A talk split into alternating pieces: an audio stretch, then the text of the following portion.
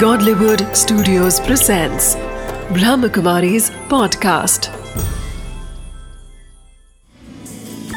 Wisdom of the day with Dr. Girish Patel.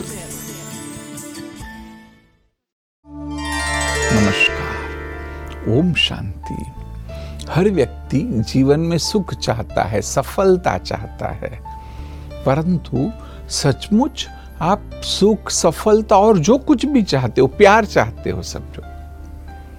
तो उसको नहीं ढूंढना है। वह तो हमारे अंदर है ही है, वह तो हमारी नेचुरल स्थिति है। परंतु हमने बहुत सारी रुकावटें निर्माण कर, करके रखी है। और क्योंकि वह रुकावटें है, जब तक वो बैरियर्स रुकावटें दूर नहीं होगी, आप उस चीज़ को प्राप्त नहीं करेंगे।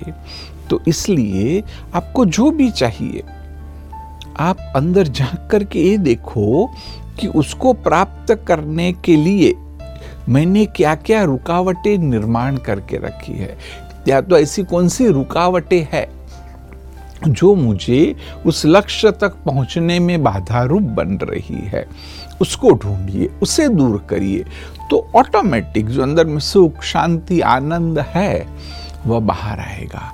सदा के लिए आप उसका अनुभव कर पाएँगे। Om Shanti. Wisdom of the day. We all wish to be happy, to be loved, and to be successful. So we constantly find ourselves in the pursuit of love, happiness, and success. A profound realization is that all these are spiritual gifts that are inner states of being. But there are also inner obstacles and resistance that block the good experiences. Once we know how to remove and deal with the blockages, the path to fulfillment unfolds and the spiritual gifts are revealed.